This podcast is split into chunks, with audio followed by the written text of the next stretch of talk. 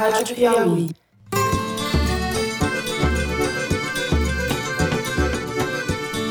Olá, sejam bem-vindos a mais um Foro de Teresina, o podcast de política da revista Piauí.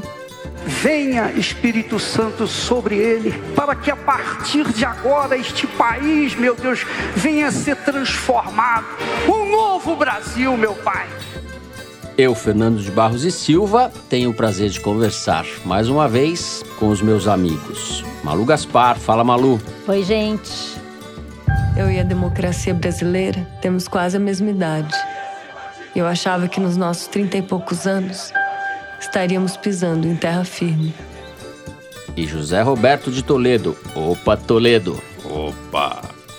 O interessado, né, que está nos ajudando, tem que ir no cartório, reconhecer firma, paga mais ou menos cinco reais. A gente agradece o apoio de vocês, a colaboração para fa fazermos um novo partido. Vamos passar direto aos assuntos da semana. A gente vai abrir o programa falando da pesquisa Datafolha, divulgado essa semana sobre as religiões no Brasil e de como podemos virar em breve um país de maioria evangélica. Em seguida, a gente fala da indicação ao Oscar do documentário Democracia em Vertigem, da diretora Petra Costa, e da polêmica que se seguiu a essa indicação na internet e no ambiente político. Por fim, no terceiro bloco, a gente discute como anda o novo partido de Jair Bolsonaro, a Aliança pelo Brasil, e como o campo bolsonarista está se organizando para as eleições municipais de outubro. É isso, vem com a gente.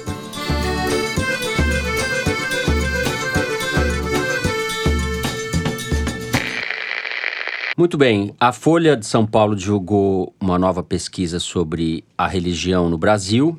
E o que a pesquisa mostra, na verdade, confirma, é a consolidação de um fenômeno que a gente já vê na prática há muitos anos: o aumento da população evangélica no país.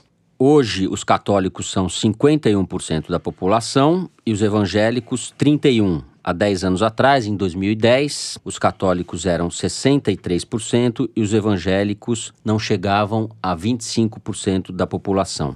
As projeções indicam que, daqui a 10 anos, o Brasil será um país de maioria evangélica. Toledo, o que te chamou mais atenção nessa pesquisa? Primeiro, é bom destacar que não é exatamente uma novidade. O Datafolha pesquisa a opção religiosa do eleitor, ou das pessoas maiores de 16 anos que ele entrevista, que é muito parecido com o perfil do eleitorado, praticamente em toda a pesquisa nacional que ele faz. E esse perfil já vem aparecendo há algum tempo. É bom a gente, entretanto, fazer uma distinção entre o dado, digamos assim, oficial e o dado encontrado pelo Datafolha, porque há uma divergência. A gente só vai ter um dado oficial confiável, nacional, depois do censo de 2020. Porque o dado que a gente tem hoje é o dado do censo de 2010, que está uma década defasado. E por que, que eu estou colocando um grão de sal nessa pesquisa da Datafolha? Porque o Ibope, fazendo o mesmo tipo de pesquisa, encontra um percentual menor. E não é esporádico, é consistente. Então o Datafolha sempre encontra algo um pouquinho acima de 30 nos últimos uhum. 12 meses, vamos chamar assim. E o Ibope encontra algo em torno de 26. Então tem uma diferença de 5 pontos percentuais entre o que o Instituto encontra e o que o outro instituto encontra. E o que o nosso Data Toledo eu, eu acho Como que isso é que tem a ver com explica? a metodologia que os dois institutos usam. O Datafolha faz pesquisa na rua, o Ibope faz pesquisa no domicílio. Por alguma razão, na rua se encontram mais evangélicos do que em casa. Primeiro, eu não discuto que há um crescimento muito rápido e acelerado da proporção de evangélicos na população brasileira. Também não discuto que, se você projetar para o futuro, vai haver uma ultrapassagem dos evangélicos em relação aos católicos. Hum. Eu só disputo o, exatamente o número e o prazo. Eu acho que a projeção está um pouco acelerada, como são os números do Datafolha. Mas isso daí não importa para a discussão principal. A discussão principal é: evangélicos e católicos votam igual? Porque essa é a grande diferença, né? Os evangélicos estão mudando o perfil da política brasileira. É só pegar o que aconteceu no Congresso Nacional nas últimas eleições. Um dos grupos que mais cresce é o grupo de parlamentares da bancada evangélica, chamada bancada da Bíblia. E, de fato, todos os estudos mostram que há uma diferença de comportamento eleitoral entre evangélicos e católicos. E isso a gente já detectava desde a eleição da Dilma em 2010.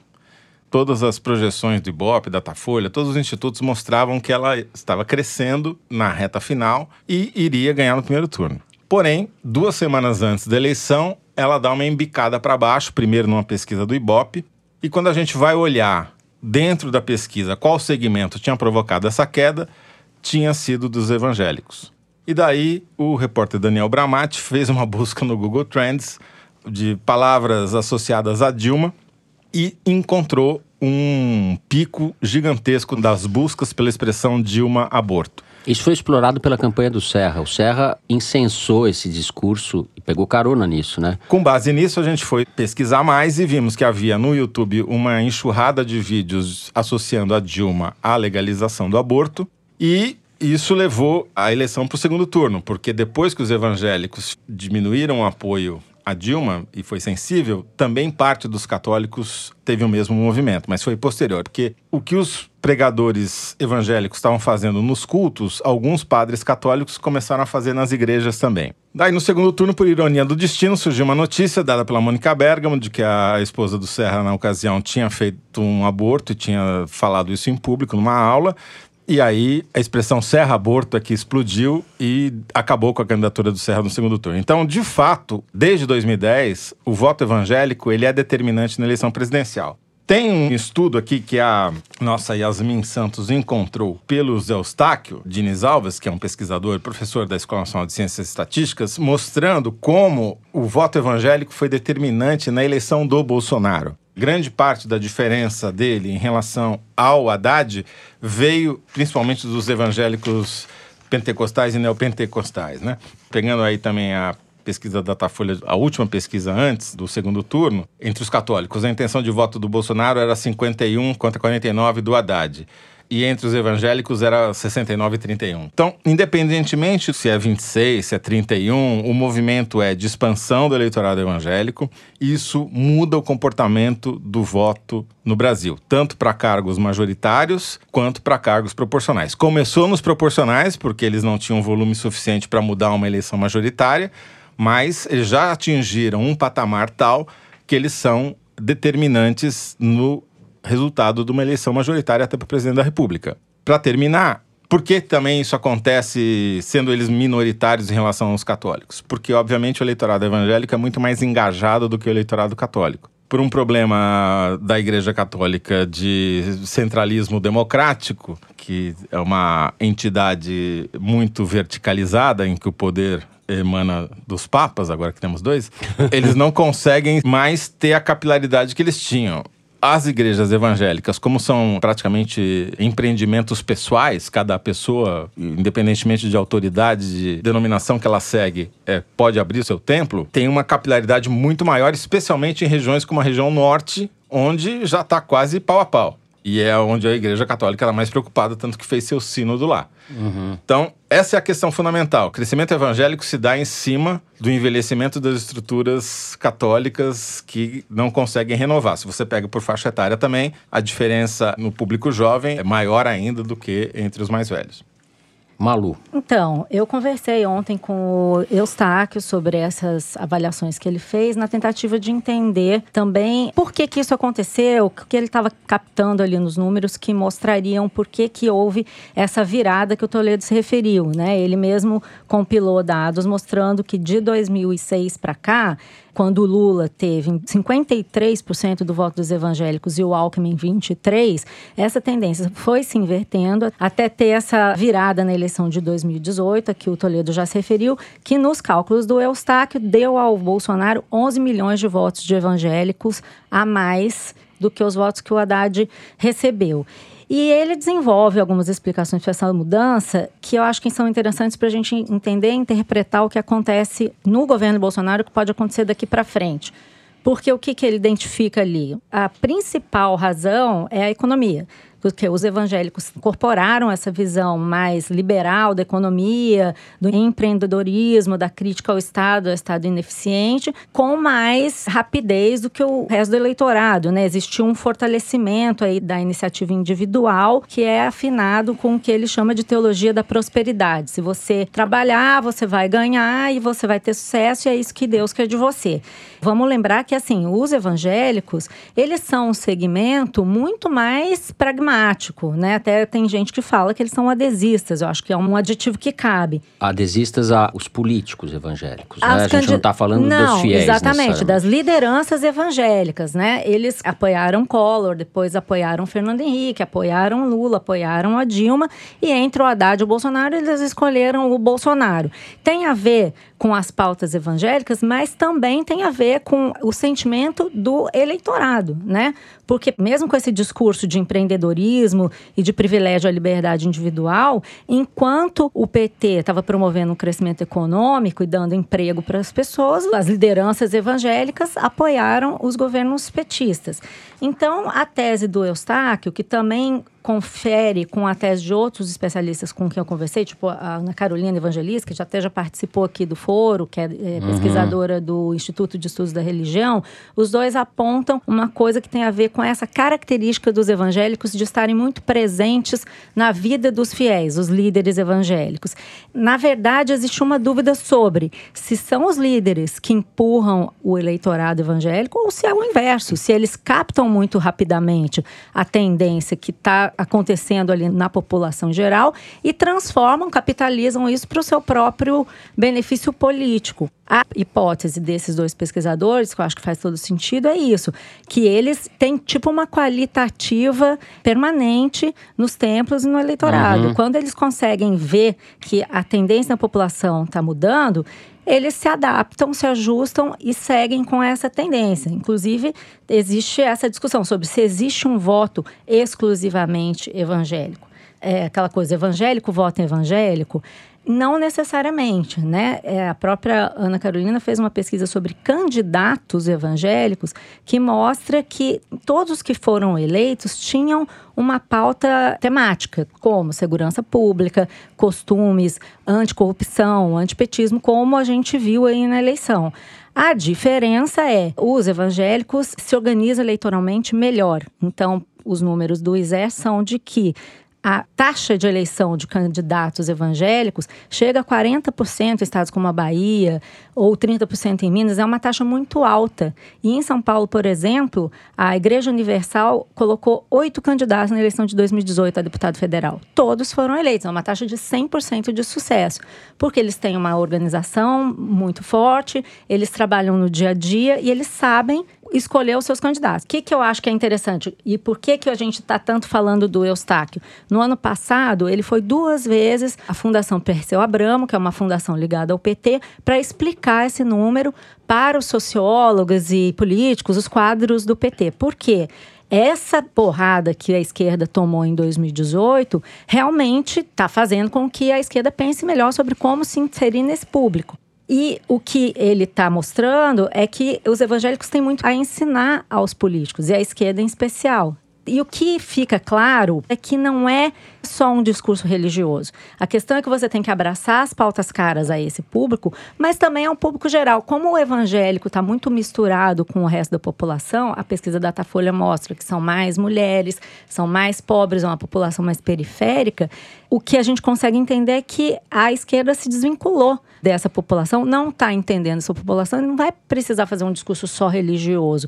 Ela tem que voltar Sim. a dialogar com os anseios populares, né? É, é um problema para o campo progressista em geral e para a esquerda especificamente a maneira como lidar com essa população imensa e heterogênea, né? A gente tem desde igrejas mais agressivas e orientadas politicamente, como é a Igreja Universal, existe um projeto de poder e algumas outras, e denominações evangélicas que não têm esse vínculo com a política institucional. A pedido do Lula, o PT está criando núcleos evangélicos nos estados para tentar se aproximar dessa população. Disse o Lula que o partido precisa aprender com os pastores. Uhum. Eu espero que não seja arrecadar o dízimo. Agora, o fato é que há uma dificuldade da esquerda e do campo progressista de lidar com os evangélicos, porque a pauta, cara, eles é conservadora e é retrógrada. É política em relação ao aborto, aos relacionamentos homossexuais, política de combate às drogas.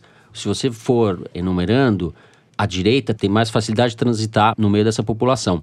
Por outro lado, existe um preconceito muito grande no campo da esquerda em relação aos evangélicos. Acho que o politicamente correto invadiu todas as áreas, né? Menos os evangélicos. Existe de fato um preconceito na maneira como as classes médias urbanas de esquerda e ou progressistas enxergam a população evangélica, que é um problema. Mas eu acho que o que talvez seja mais importante nesse momento em relação aos evangélicos, já que a esquerda está fora do poder e tem pouco poder de influência sobre a, o destino deles, é a influência que eles exercem sobre o governo. Uhum. Porque eu sempre acredito que a economia é o principal fator em qualquer eleição, e aí são fatores exógenos à administração uhum.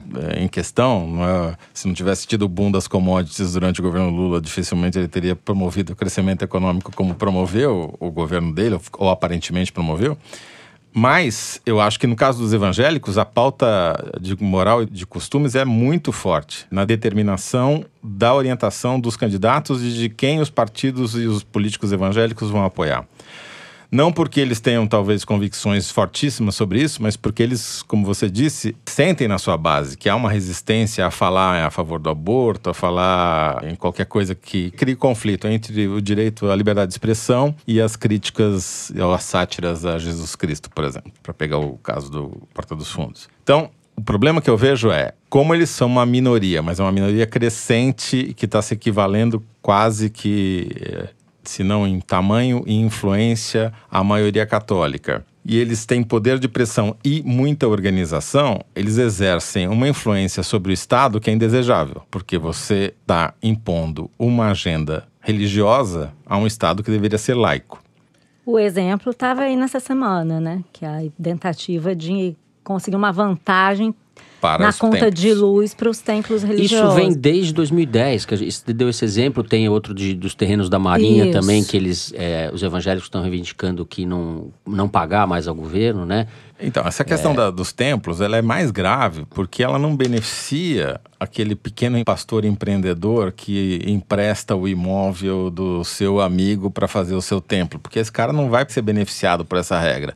Vai beneficiar o templo de Salomão, né? os grandes templos, as grandes corporações, que essas que vão deixar de pagar energia elétrica, vão ter benefícios tributários, isenções, etc, etc. Então, isso é o quê? Isso é o poder político de influência das bancadas e também das mídias evangélicas, que é, não é nada desprezível. Tudo bem, tem preconceito contra a base do eleitorado evangélico, principalmente da esquerda, não resta dúvida. Mas o principal problema não está na base, o principal problema está nas lideranças. Então, afinal, até que ponto o Bolsonaro tem garantido o apoio desses evangélicos? Né? Uma coisa que eu perguntei para as pessoas e tentei achar sinais disso nas pesquisas. Né? A avaliação do governo Bolsonaro ela é muito boa no que diz respeito a essa pauta de costumes que o Toledo falou. Existe mais ou menos uma equivalência de avaliação entre católicos e evangélicos em temas mais gerais, como saúde, habitação e tal. Mas quando você fala em cultura, por exemplo, ou costumes, os evangélicos avaliam muito melhor o Bolsonaro do que os católicos. Basta lembrar que a Damares, a ministra, dele. era assessora da Frente Parlamentar Evangélica. E o Bolsonaro era o parlamentar que levava essas pautas para o Congresso. Mas aonde é que pode pegar? Que eu acho que é uma vulnerabilidade. Isso que o Toledo falou. Esses pedidos e essa agenda da liderança evangélica no governo, ela tende a colidir com outras agendas de públicos importantes para o Bolsonaro. Por exemplo, a agenda liberal, a agenda do ajuste fiscal, a agenda do Paulo Guedes. E pode vir a colidir com outros grupos. E eu acho que o grande mérito dele, se ele conseguir manter esse público, é justamente conseguir conciliar esses interesses. Não é fácil. Ele mesmo fez uma declaração dizendo: eu estou apanhando, é difícil, eu vou tentar resolver. Tem uma pesquisa que foi divulgada não faz muito tempo, vai virar livro agora, que é do casal de cientistas políticos brasileiros, é a Daniela Campelo e o César Zucco, que mostra que nada explica melhor o resultado das eleições presidenciais na América Latina do que a variação dos preços das commodities. As economias latino-americanas e africanas são muito dependentes das commodities, sejam minerais, agrícolas, etc. E isso acaba promovendo ou não um crescimento econômico nos países. E sempre que elas têm uma variação positiva, o governo incumbente tem uma vantagem competitiva. Logo, o que está acontecendo hoje? as commodities estão meio andando de lado, não tem nenhuma grande variação, nem para cima nem para baixo. Quando isso acontece, outras questões acabam influenciando mais a eleição. Se continuar andando de lado ao longo do mandato do Bolsonaro, outros temas terão mais peso, entre eles, justamente os temas que agradam os evangélicos. Daí ele está bajulando tanto esse eleitorado. Muito bem. A questão é como respeitar as demandas das bases evangélicas e combater as picaretagens das lideranças evangélicas. Assim, eu declaro encerrado este primeiro bloco, longo primeiro bloco do programa. E no segundo a gente vai falar de um tema nada polêmico: Democracia em Vertigem, indicado para o Oscar.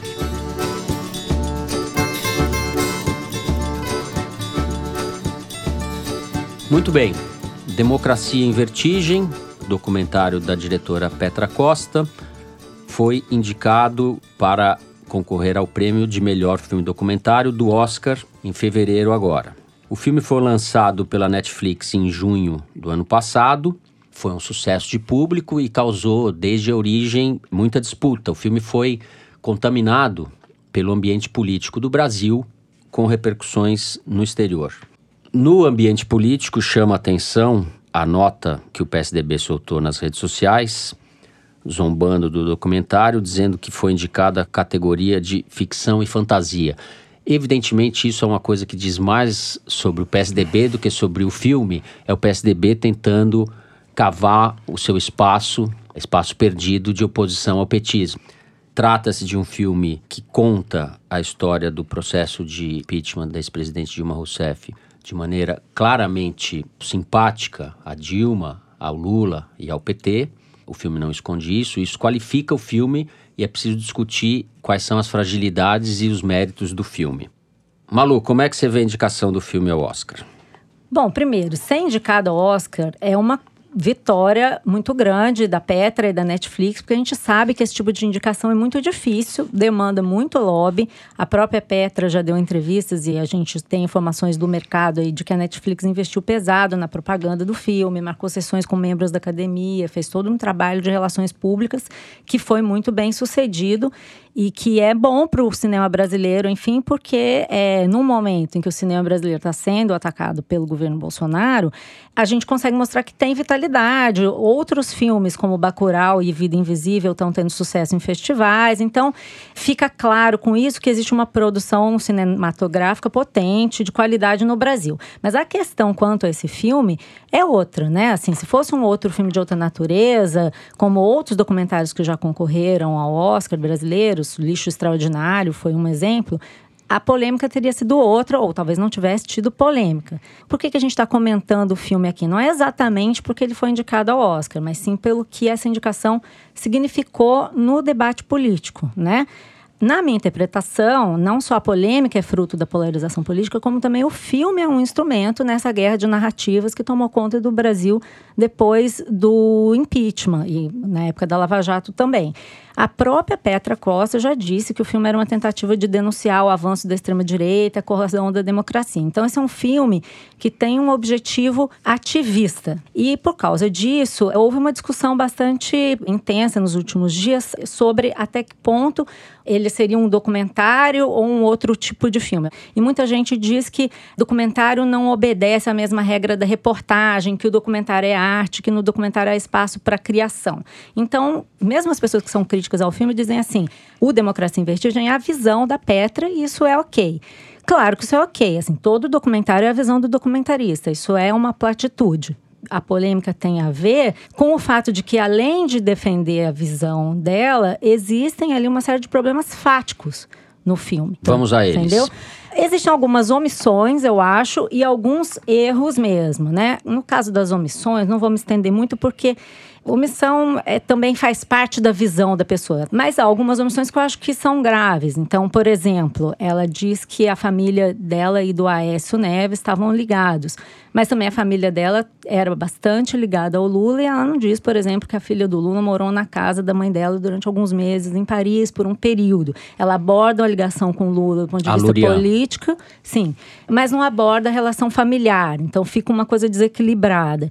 E uma outra omissão que eu achei grave é que ela diz que parte das empreiteiras doaram para o Aécio Neves na esperança de que ele mudasse o quadro, ganhasse a eleição e tal. Estamos falando da eleição de 14, certo? De 2014. Agora, os fatos que foram amplamente divulgados nas delações das empreiteiras e mesmo as prestações de contas do TSE mostram que sim, as empreiteiras doaram para o Aécio, mas elas doaram para Dilma e no Caixa 2 em maior quantidade para a própria Dilma, né? A própria Odebrecht doou para Dilma três vezes mais do que doou para Aécio no total. O próprio Marcelo Odebrecht já calculou em depoimentos que eles doaram no total para Dilma algo Caixa entre- 1 e 2, né? Caixa 1 e 2, entre 60 e 70 milhões, quando doaram para essa entre 10 e 20 milhões. Quer dizer que o Marcelo Debrecht não queria que o Aécio ganhasse? Não, ele mesmo já falou em depoimentos que ele era a favor do Aécio.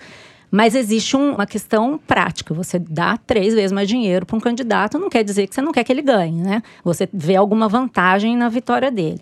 E tem alguns erros mesmo que eu acho que podem prejudicar a própria compreensão dos fatos. Então, para citar alguns, ela diz, por exemplo, que a família dela não quis participar das obras de Brasília porque achou que o Juscelino cairia antes de completar o mandato. Bom, eu estou trabalhando nesse tema há dois anos, eh, fazendo um livro, vocês já sabem, sobre Odebrecht, e fui atrás de saber dos historiadores e dos próprios empreiteiros se isso confirmava. E o que eu apurei é que não é verdade. Tanto a Odebrecht como a Andrade Gutierrez, que não participaram da construção de Brasília, queriam muito participar e não foram chamadas porque eram pequenas. E a Andrade construiu, nessa época, estradas federais para o Juscelino.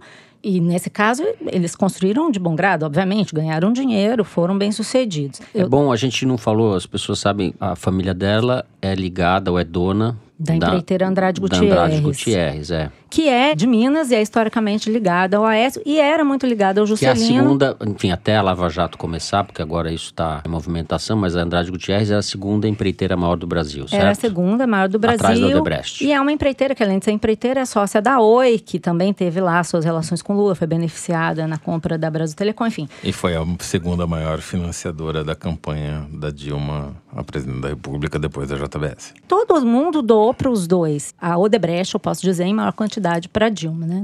As outras não, não tá claro. Mas aí tem alguns, algumas coisas factuais, por exemplo, ela diz: era a primeira vez em quase 20 anos que o Brasil prestava atenção ao que acontecia no Congresso. Não é verdade. né? O mensalão, a CPI dos Correios, chamaram muita atenção para o que acontecia no Congresso. Outra afirmação: nosso destino estava sendo decidido a portas fechadas por 600 parlamentares no dia do impeachment. Não foi a portas fechadas, foi um processo longo, amplamente filmado e televisionado, inclusive por ela.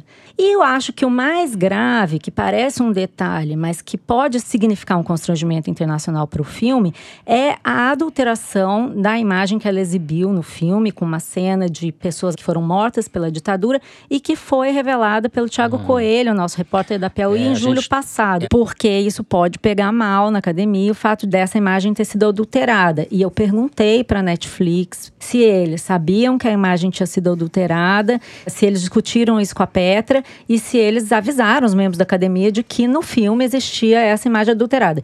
E a Netflix disse que não responderia sobre isso e que o que vale é o que a Petra falou, que basicamente é que ela fez de propósito para que alguém uma hora descobrisse, que obviamente não é uma boa justificativa. É a chacina da Lapa, que ocorreu em 1976. Foram mortos lá o Pedro Pomar, jornalista, e o Ângelo Arroio. Ficou claro que se tratou de uma chacina. A Comissão da Verdade estabeleceu que não havia armas dentro da casa. Depois aparece uma foto no inquérito em que aparece uma Winchester do lado do arroio e um revólver do lado do Pedro Pomar. E o Pedro Pomar tá de óculos, só que o óculos do Pedro Pomar é para ler de perto. Então não fazia nenhum Botaram sentido ele nele. atirando com óculos para ler de perto. Então a cena foi claramente forjada pelos militares que promoveram o massacre lá na época. O problema foi que no filme a foto que originalmente tem as duas armas aparece sem as armas.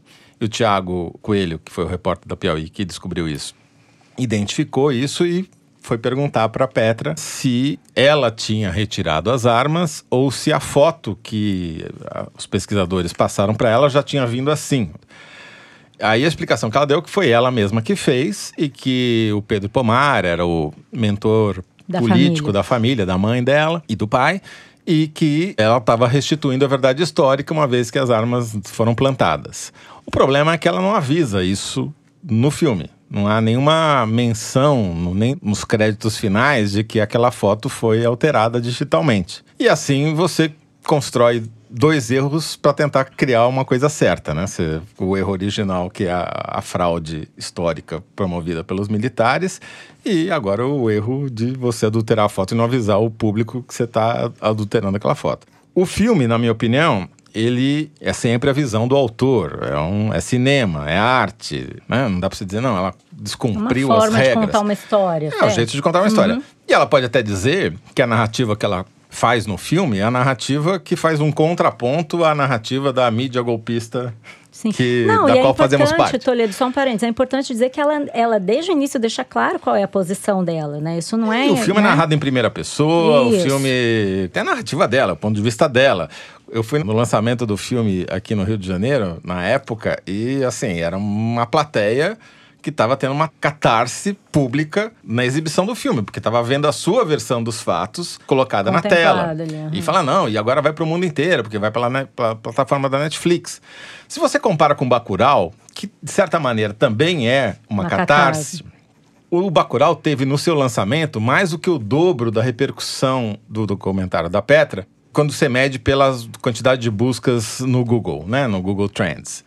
Bacurau teve mais buscas até do que era uma vez em Hollywood, filme do Tarantino, que também é uma catarse, né, porque ele muda o final da história de um crime nos Estados Unidos. Então, Sob esse aspecto da, da catarse, Bacurau foi até mais importante. É claro que agora a gente precisa ver, diante da indicação ao Oscar, que sempre é um fato super relevante, se o Democracia em Vertigem não vai ultrapassar Bacurau na repercussão. Mas é um páreo duro que está ainda para ser testado. Com relação ao financiamento do cinema, esses filmes ainda são fruto de um período em que ainda existia financiamento. A Ancine ainda estava distribuindo dinheiro.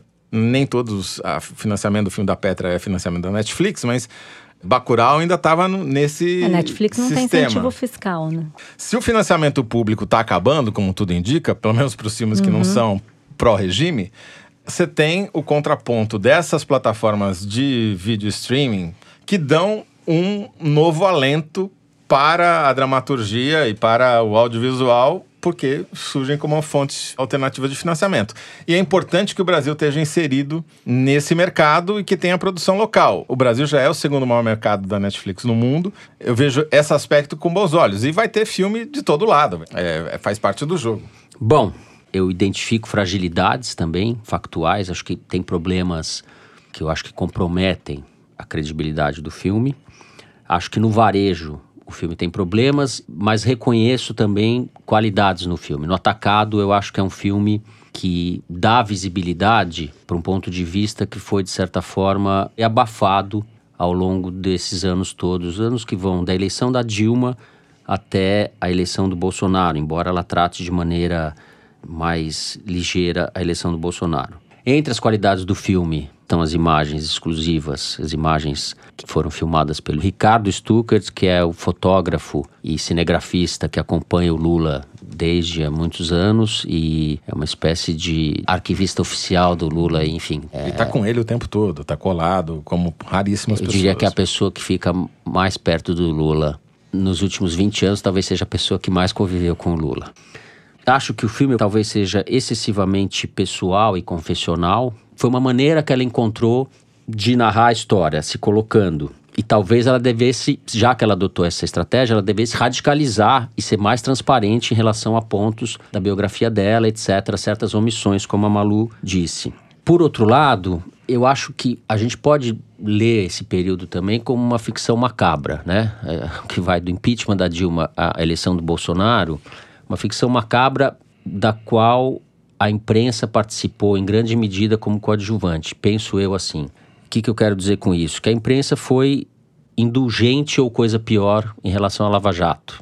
A Lava Jato fez descobertas estarrecedoras a respeito do funcionamento da relação entre o capital privado, as empreiteiras e os governos, especificamente o governo do PT, mas ela foi comprada pelo valor de face. E a gente viu ao longo do processo e agora mais recentemente, depois das mensagens da troca de correspondência entre o Moro e os procuradores da Lava Jato, que há uma série de problemas na maneira como o processo foi conduzido. Então, até por isso, eu reconheço o filme como um documento histórico importante, sem prejuízo das críticas que eu também tenho. Mas aí, em relação à mídia e Lava Jato, eu vejo só um último ponto que eu queria ressaltar em relação ao filme, que é a parte que começa a falar da emergência do Temer a coisa é toda descrita da forma como você falou, a imprensa apoiou a Lava Jato. Aí tem uma parte do Moro, engraçado que o Moro é um coadjuvante importante no filme, né? O Sérgio Moro, Sim. ele é um personagem, né? Muito mais que o Bolsonaro. Mais o Bolsonaro, Bolsonaro entra que nem Pilatos é... no credo, lá no finalzinho, para claramente, é. depois da edição já tinha sido é, feita. Né? O Bolsonaro entra Mas... na metade do filme. Eu acho isso um acerto, porque mostra como ele era um personagem periférico. Não era, de verdade. Na verdade, não era, mas naquele momento Ninguém levava ele a sério. É, mas eu acho que o filme ele mostra uma coisa, que é a queda da Dilma e a assunção ao poder do Temer. O resto é discurso a posteriori. A história do Bolsonaro, o desaguar no Bolsonaro não é explicado no filme. O, o filme fez sucesso e foi muito bem acolhido pela crítica. O A.O. Scott, que é o principal crítico de cinema do New York Times, teceu loas ao filme da Petra quando foi lançado, não agora, lá em junho. Ou seja, a narrativa funciona é, o A. Scott comprou hum. o, o filme, né? Como uma narrativa contra os, os, regimes que vão contra a democracia. Sim, nisso a Netflix... Que eu acho que não é a essência do filme. Isso. A essência Mas é do isso filme que a Netflix vendeu lá fora, né? Você que está vendo americano, entenda que isso é um manifesto anti-avanço da direita. E ele é compara com a situação da Hungria, quer dizer, isso. eu acho que o filme não entrega isso. O filme conta parte da história, a queda do poder da esquerda, uhum. a, a, perda, né, a derrubada, se quiser, vamos chamar assim, da Dilma, mas ele não conta, não explica a assunção da direita. O que eu ia comentar sobre essa ascensão do Temer é que eu senti muita falta de uma explicação mais completa sobre como é que o Temer emergiu. Porque primeiro você tem aqueles áudios que são impressionantes do Romero Jucá dizendo que vamos fazer um acordão para estancar com a sangria, Supremo, com, com o Supremo, com tudo. E depois o Temer assume e não fica claro, que eu acho que sim é uma opção grave, que na verdade eles falaram aquilo, o Temer assumiu, mas logo logo depois o Eduardo Cunha foi preso, o próprio Temer foi gravado, as gravações que ela coloca no filme foram feitas num acordo de delação com a Lava Jato, e isso foi revelado pela imprensa e amplamente coberto. Então, assim, se houve erro antes, também houve uma cobertura que foi feita e interferiu para que o Temer quase caísse. O Temer não caiu, não foi por causa da imprensa. E também não foi por causa da Lava Jato. Ele não caiu porque ele fez coisas houve uma divisão na imprensa, fez. não em relação ao noticiário. Os, os, jornais se dividiram e o Congresso recusou por duas vezes Sim, abrir o processo de impeachment o, contra o tudo Temer. Tudo que aconteceu. E o presidente da Câmara não era Eduardo Cunha. Não. Sim. Agora, se tem alguém estancando a sangria hoje, é o Bolsonaro. Até que o Temer saísse do governo, a Lava Jato continuou na mesma toada. Mas eu acho que o filme não explica isso e induz a gente achar que foi estancada a sangria. Não foi. O Temer foi alvo da Lava Jato de forma tão forte e agressiva quanto foi também o PT. Né? Claro, o Temer ficou pouco tempo, mas talvez ele tivesse até caído depois. Fora as cenas do Stucker, que revelam ali o, os diálogos do Lula, os diálogos da Dilma, que é uma coisa que raramente você tem acesso em qualquer país do mundo, um bastidor é, tão dizendo, forte. ser ministro, né? É, é muito legal. Assim. É, que são realmente muito impressionantes. Para mim, o ponto alto é quando tá a Dilma e o Temer e as suas famílias na rampa do Palácio Planalto e, e o Temer está claramente fora. E ela aponta muito bem na imagem como aquilo traduz a falta de relação próxima entre a Dilma e o Temer e como, de certa maneira, isso pavimentou o caminho, facilitou o caminho para que ela fosse derrubada e ele assumisse no lugar dela. Bom, com isso terminamos o segundo bloco e é hora de chamar o nosso diretor Luiz Maza para ler para a gente o número da semana. É o nosso recreio matemático, só do Toledo, que gosta de fazer conta, etc. Então, gente, se vocês tivessem que chutar, vocês diriam que os países do Oriente Médio produzem quantos barris de petróleo por dia? Chute, assim. Por Oriente Médio? Como um todo? Tá mais difícil que o Kinder Ovo esse ah, negócio. 10 milhões de barris, mais ou menos? Você triplica isso aí. 30 milhões. chegar perto. São quase 32 milhões de barris por dia. Os três países que mais produzem na região são Arábia Saudita, Irã e Iraque, nessa e a Arábia ordem. Saudita é 8. Acertei. Então, a Arábia Saudita são 13 milhões e meio. Evidentemente que essa região continua sendo central para o petróleo, mas já foi, o mundo já foi mais dependente desses países do que é Não, hoje, né? certo? Inclusive o gráfico mostra É. isso, né? Que os É, Estados Unidos, Estados Unidos são mais ocuparam, definitivos. exato. É, o que a gente mostra é que de 2008 para 2018, a Arábia Saudita perdeu a primeira posição para os Estados Unidos, a Rússia saiu do segundo para o terceiro lugar, embora a produção tenha crescido desses países também. A questão é que, por conta disso, entre 2012 e 2020, você tem uma queda do preço do petróleo gigantesca. Em 2012, com 325 dólares, você comprava três barris de petróleo, agora você compra cinco. O que também explica um pouco essa questão da, das commodities que afetam a política brasileira. E a repercussão maior é no preço da gasolina, que no Brasil é o contrário. Apesar do preço do, do petróleo ter caído nesse nível que eu contei, em 2012, com 22 reais, você comprava 8 litros de gasolina e agora você compra 5. Isso dá a dimensão do que que pode acontecer caso algum conflito no Oriente Médio seja levado adiante. Esses 32 milhões de barris por dia, para a gente ter uma ideia, é um terço da produção global. O planeta Terra produz 95 milhões de. Já foi muito mais, chegou a ser 70% Exato. da produção. Não, mas se então, tiver uma bobagem lá, vai ser. É Mas isso complicado, é, me mas- faz lembrar a frase do Delfim Neto, quando estava falando da crise do petróleo e tal. Ele falou: Isso é uma bobagem.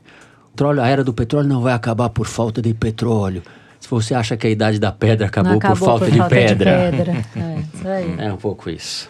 Temos pedras ainda, né? Temos pedras e temos o terceiro bloco. Vamos falar da Aliança pelo Brasil, esse partido em gestação do bolsonarismo. Vem com a gente.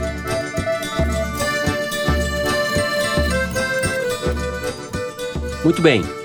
A Aliança pelo Brasil, essa entidade partidária do Bolsonaro, foi lançada no dia 21 de novembro. Na data apresentou os quatro princípios que regem o partido: respeito a Deus e à religião, respeito à memória, à identidade e à cultura do povo brasileiro, defesa da vida, da legítima defesa, da família e da infância, e, por fim, garantia da ordem, da representação política e da segurança. O lançamento da Aliança pelo Brasil rachou o partido do Bolsonaro, o PSL, ao meio. Os deputados que continuaram no PSL estão sendo tratados já como traidores. E o Bolsonaro disse recentemente a respeito do novo partido, em tom otimista, abre aspas, se eu estiver bem em 22, dá para a gente fazer uma bancada com uns 100 deputados. Com 100 parlamentares, você ocupa a posição de destaque na mesa, na mesa da Câmara, e aí vamos impor tudo que o nosso povo quer. Esse é o sonho que a gente prepara em 22. Fecha aspas. Para quem não queria nem ser candidato à reeleição, digamos que ele está bastante animado. Há muitos obstáculos, no entanto, em relação, ou muitas dúvidas em relação à viabilidade do partido para este ano, Toledo. Que papel o Aliança pelo Brasil vai ter na eleição municipal, se é que vai ter algum papel? Bom, eles precisam coletar 492 mil assinaturas até o final do próximo mês. Já tem, segundo os relatos dos organizadores, 110 mil, pouco menos de um quarto das assinaturas desde novembro. É muito pouco. E acho muito improvável que eles consigam alcançar esse número em tão pouco tempo, né? Pouco mais de 40 dias. Fevereiro tem carnaval, um mês mais curto. Golden Shower. É. Então vão estar concentrados em outras questões, né? E acho muito improvável que dê tempo. Além disso, o partido precisaria estar registrado pelo TSE, Tribunal Superior Eleitoral, até o dia 4 de abril. As assinaturas precisariam estar verificadas, todos os processos burocráticos, enfim. Não acho que isso seja um problema para o Bolsonaro, entretanto de certa maneira, até é bom. Porque se a Aliança pelo Brasil for constituída em tempo e lançar candidaturas, todo o sucesso ou fracasso do Bolsonaro vai ser medido pelo desempenho dos seus candidatos. Do jeito que tá, ele pode perder e não reconhecer a derrota. Ou seja, é mais jogo para ele apoiar candidatos avulsos que ele quiser de partidos. E não precisa nem declarar esse apoio, porque como foi no caso do Witzel, na eleição do Witzel no Rio de Janeiro, foi um apoio pelo WhatsApp nas últimas 36 horas antes da eleição. E que ele nem declarou, foi o Flávio Bolsonaro que organizou via mídias sociais ali. Essa é uma estratégia que talvez seja mais inteligente para o Bolsonaro. Apoiar sem declarar candidatos Brasil afora de várias legendas, principalmente de partidos pequenos. E depois da eleição, Fazer um arrastão. Exatamente. Aí a Aliança pelo Brasil viraria de fato uma aliança, uma arena, ou seja, uma grande frente que vai conjugar todos os pequenos partidos que vão ficar sem fundo partidário depois da eleição. Vamos lembrar, é a primeira eleição municipal que não tem coligação para a eleição de vereadores. Como já foi dito aqui, isso é uma sentença de morte para os pequenos partidos, porque quando não tem coligação na proporcional, na eleição para parlamentar, eles não se beneficiam do tempo nem do dinheiro da coligação e fica muito mais difícil de você eleger vereador. Mais difícil de eleger vereador e de prefeito, porque o prefeito é uma razão direta da quantidade de vereadores que tem, porque os vereadores são os cabos eleitorais que elegem os prefeitos.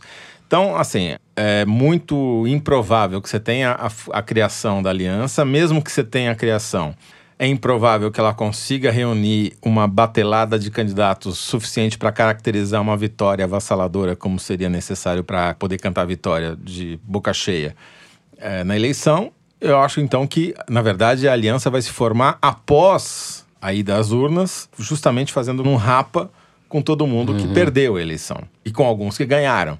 E aí você vai juntar ali num um grande tanque tudo que pode vir a ser apoiador do Bolsonaro. É até mais inteligente, na minha opinião, porque ele não corre o risco de ser declarado o grande derrotado das eleições. É, o que eu apurei já antes, há um tempo atrás, eu venho falando com as pessoas próximas do Bolsonaro, é que justamente a estratégia é essa mesmo. Nunca foi de apoiar candidatos em eleições municipais, a menos que fossem sujeitos como, por exemplo, da Atena, né? Que ele quer que seja candidato a prefeito bem competitivo e que tenha a ver, aderente. De qualquer maneira, é bom para ele que o Datena seja um candidato a favor dele, né? E é interessante você ver que existe nas internas ali, que, que eu até conversei ontem com a Thaís Belenque, nossa colega, que está super por dentro disso, estava me ajudando ali a entender o mapa.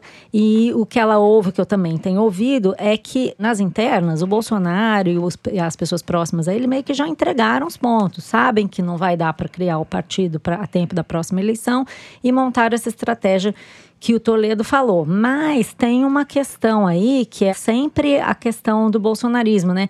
Você não desmobilizar suas redes sociais, você não deixar que a sua base, principalmente aquela bem ativa no WhatsApp ou nas redes sociais, ache que você desistiu. Então, enquanto você ouve das lideranças e do, dos, dos caciques políticos que eles já entregaram os pontos, o que a gente vê nas redes bolsonaristas é um movimento totalmente contrário. Faz dias que as redes tratam de um assunto principal, que é recolha assinaturas para a formação da aliança. E aí você tem memes e chamadas de todos os tipos, desde avisos, olha, você assinar essa ficha de apoio não quer dizer que você se filiou. Outros que são assim, militares podem participar, várias coisas didáticas, o passo a passo da filiação, até chamadas indignadas. Tem uma que eu, me chamou muita atenção que é o seguinte: onde estão os 57 milhões de eleitores do Bolsonaro? Você vai deixar o presidente sozinho logo agora? Quer dizer que todos os 57 milhões têm que se filiar filiar ao Aliança, existe essa coisa que é para a galera ver, né? Para as redes verem. E tem um motivo também, né? Eles talvez não consigam agora para abril, mas eles precisam ter o partido constituído Lógico. logo depois da eleição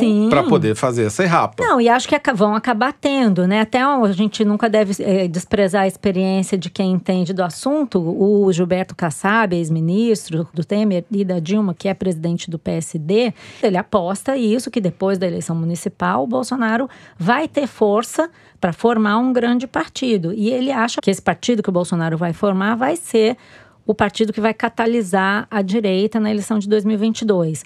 O Kassab conhece bem política, não é toa que ele está aí há não sei quantos anos. Talvez ele tenha razão, é importante a gente olhar para isso, né? Agora, internamente, tem uma outra questão que dificulta aí, que é mais, é meio que anedótica, que são as figuras que estão formando esse partido. Uma coisa que está acontecendo nas listas e muito assim nas paralelas eu tenho recebido, são mensagens de bolsonaristas criticando as pessoas que estão participando da formação do partido. Embora o Jair Bolsonaro, o Eduardo Bolsonaro e o Flávio Bolsonaro venham a ser dirigentes desse partido quando ele for formado, o Carlos Bolsonaro não será. E é completamente avesso a essas figuras. Então, pessoas ligadas a ele estão distribuindo dossiês, dossiês assim entre aspas, né, compilações de coisas que já foram faladas sobre a Karina Cufa, que é a advogada que está capitaneando esse processo. Que é a tesoureira, né, do novo partido. Que vai ser tesoureiro do novo partido, que é advogada do Bolsonaro nas ações eleitorais e que é uma pessoa que arrumou brigas internas, brigou com o Bebiano e agora está aí nessas alvo desse ataque de algumas franjas bolsonaristas e que é evangélica, ligada aos, ao bispo e à bispa Sônia, bispo Hernandes e bispa Sônia. Sara Nossa Terra. Sara Nossa Terra. E também o advogado e ex-ministro do TSE, Edmar Gonzaga, que tem uma acusação de agressão da ex-mulher na Lei Maria da Penha.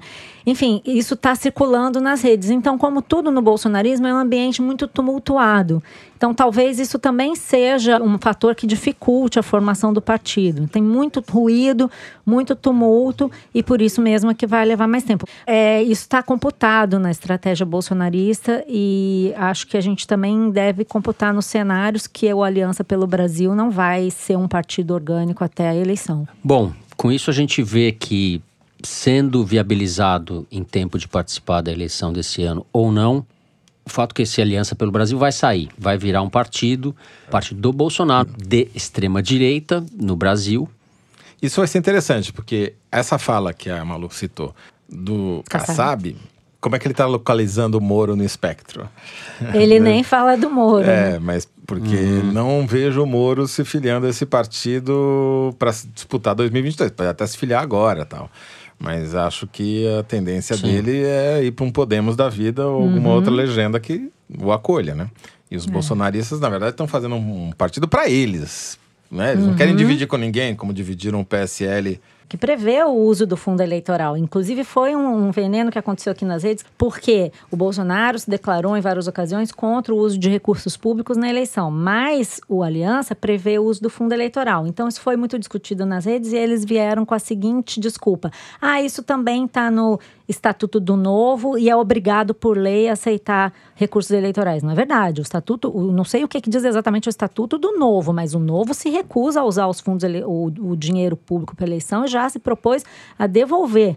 Ele pediu para devolver e não conseguiu. Não. Então, é, o, o, discurso do Bolsonaro também não confere, entendeu? Em relação a isso. Uhum. Porque, no fundo, o que eles querem é o dinheiro mesmo, né? Não. O Bivarna falou isso recentemente que a cúpula do governo do Jair Bolsonaro ficou ensandecida, entre aspas, ficou ensandecida para pegar o dinheiro do fundo partidário. Isso daria um outro bloco. Infelizmente, a gente tem que encerrar o terceiro bloco do programa. Depois do nosso recreio matemático, agora é o momento infantil. Vamos para o Kinder Ovo. Eu só queria lembrar aos ouvintes que Toledo e eu estamos empatados com a Malu em 2020. Tá tudo zerado. Muito bem lembrado. Solta aí. É o Adorno? E a gente está trazendo para aí, para esse debate, números. Nos Estados Unidos, por exemplo, nós trouxemos para o nosso seminário a gestora pública nos Estados Unidos ah, é que aplica a diretora da casa Ela Rui mostra Barbosa, em números o número de gravidez é diminuiu muito. É da a gente vai poder é. falar no Brasil de alma gêmea. Claro que existe alma gêmea. Vamos falar com os adolescentes sobre isso? É, a gente, inclusive, tem usado uma técnica com os adolescentes, eu queria sugerir aí os Vamos professores ouvir. que fizessem. Pega uma fita adesiva, cola no braço do adolescente, faz uma roda. Manda ele hum. tirar e colar no braço do outro. Ele tira e cola no braço do outro. No outro. Daqui a pouco, na quinta, sexta pessoa, a fita não gruda mais. Assim é a nossa ah. alma. Fica Hã? larga, fica larga. Tem uma hora que a menina hum? não cola com ninguém. Sua alma não cola Hã? com ninguém. O menino não vai encontrar seu amor, porque fica cola. Daqui a pouco é normal ser descartado Gente. e descartar. Peraí, peraí, peraí. Não, pera, pera, não, ah, desculpa, tá independentemente de Kinder Ovo tal, que a Malu ganhou, tudo bem. É, não entendi. A nossa alma, ela, ela tem é uma, é uma, fita, é uma fita isolante que não cola depois da quinta vez que você usa. Quer dizer que você ficar com muitos garotos, no final não vai mais ah, funcionar. só as mulheres. Não, homem também. Ele falou, menino, ela falou o menino e a menina. Ah, tá. Não pode ficar com muita gente. Olha, a minha cola até também, que era boa, viu? A minha cola funcionou bem também, não sei oh. bem, esse negócio da Damares. Super bonder aqui. Vocês falam por vocês. É. Malu ganhou, ministra Damares Alves, ministra da Mulher, Família e Direitos Humanos, é assim que chama. Entrevista ao Gazeta, ao jornal Gazeta do Povo, publicada em 17 de dezembro. E Tem que ver foi um essa Kinder, cola aí, hein? Foi um Kinder Ovo holístico, porque juntou com o primeiro bloco dos evangélicos, juntou com o que eu falei do partido, os princípios, né, as diretrizes do, do partido do Bolsonaro. Isso quer dizer que vamos É a transversalidade. obscurantismo holístico. Existem coisas boas e coisas novas, não é isso? As coisas novas não são boas e as coisas boas não são novas. Só nos resta passar para as cartinhas dos ouvintes. Lembrando que para escrever para o Foro de Teresina, basta deixar um comentário nas nossas redes sociais ou mandar um e-mail para forodeteresina.revistapiauí.com.br. Eu vou começar lendo uma mensagem que chegou do Luiz Antônio Soares, que diz o seguinte. Tenho 21 anos, moro em São Paulo e sou ouvinte do Foro desde o início de 19. Já transmiti a minha paixão pelo Foro para minha mãe, Gildete, que se tornou fã de carteirinha. O que eu não esperava era que ela seria contagiada com o jeito que o Fernando pronuncia a palavra errado. Agora escola. ela não consegue mais dizer que algo está errado, sem falar todos os R's. Eu ouço ela responder todos os tropeços da vida dizendo tá tudo errado. Fica esse alerta aos demais ouvintes. Ouçam o foro com moderação. Não faça as coisas erradas. Próximo passo é a Judete falar: Eu quero pedir escusas. É, queria pedir escusas pelas coisas erradas. Judete, Judete, cuidado, garota. Ó, tem outro e-mail aqui sobre você. Daniel Vasconcelos. Ele escreveu o seguinte: Queridos apresentadores do Foro, assisti a uma entrevista do Darcy Ribeiro ao Roda Viva em 1991 e preciso compartilhar minha feliz surpresa ao ver um jovem Fernando Barros e sua inconfundível voz. Inclusive, recomendo assistir ao programa. Parece que nossos problemas não mudaram tanto nos últimos 29 anos. Abraços e parabéns pelo programa. Tá vendo? Um chofem. Tá vendo? Um No, em chofem, Fernando 91 Barros. eu já tava no batente. O Pedro Oliveira tuitou dizendo o seguinte: Neste fim de ano, fiz a renovação trienal da minha Piauí, como faço desde o primeiro número. Mas admito que desta vez o que me moveu não foi só o oásis de excelência que é a revista, e isto bastaria sobejamente. Renovei desta vez pensando também no Foro de Teresina. Será isto uma confissão de infidelidade?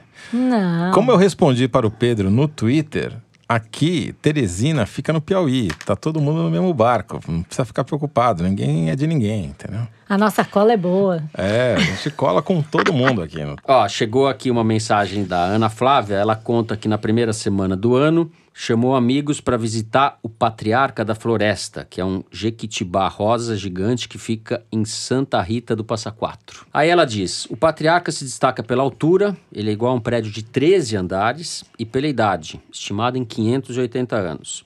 Mas qual não foi a nossa surpresa quando, assim que chegamos ao parque, fomos avisados de que não poderíamos ver a árvore. O parque estava fechado por tempo indeterminado devido a uma infestação, nas palavras do guarda, de javaporcos. Quase entrei em pânico, imaginando que os javaporcos poderiam roer o tronco do Pô, patriarca. cara, pera, pega leve. O cara, eles roem pé de milho, que é Pé de milho. Ah, não, mas a- mais não subestimo. rápido, mais... mais Eu não subestimo o Javapô. Não, Nunca. não, não. Toledo criou monstros. Então, antes da gente terminar, eu queria ler o tweet brevíssimo da Tuane Carvalho, que resume bem o estado de espírito dos nossos ouvintes neste ano de 2020. Diz ela: O foro de Teresina voltou de férias e eu não acredito que vou ter de voltar a me informar sobre a conjuntura política. eu pensei a mesma coisa, Tuane. A gente se sente. Tamo junto, Tuane. Preciso Tamo registrar junto. um tweet aqui do Flávio Balula Júnior, que é nosso ouvinte contumaz. A suspeita que é de que ele- alguém paga para ele ficar tweetando sobre. Folha de Teresina. Brincadeira. E o Flávio diz o seguinte: fique você sabendo que aqui na Baixada Santista, litoral de São Paulo, usar Raider é sinal de que a pessoa não é da região, além de ser mal visto. Quem usa Raider são os paulistanos, que vêm às praias e não têm a menor noção do que aquele chinelo dá um chulé tremendo, acumula areia e é feio.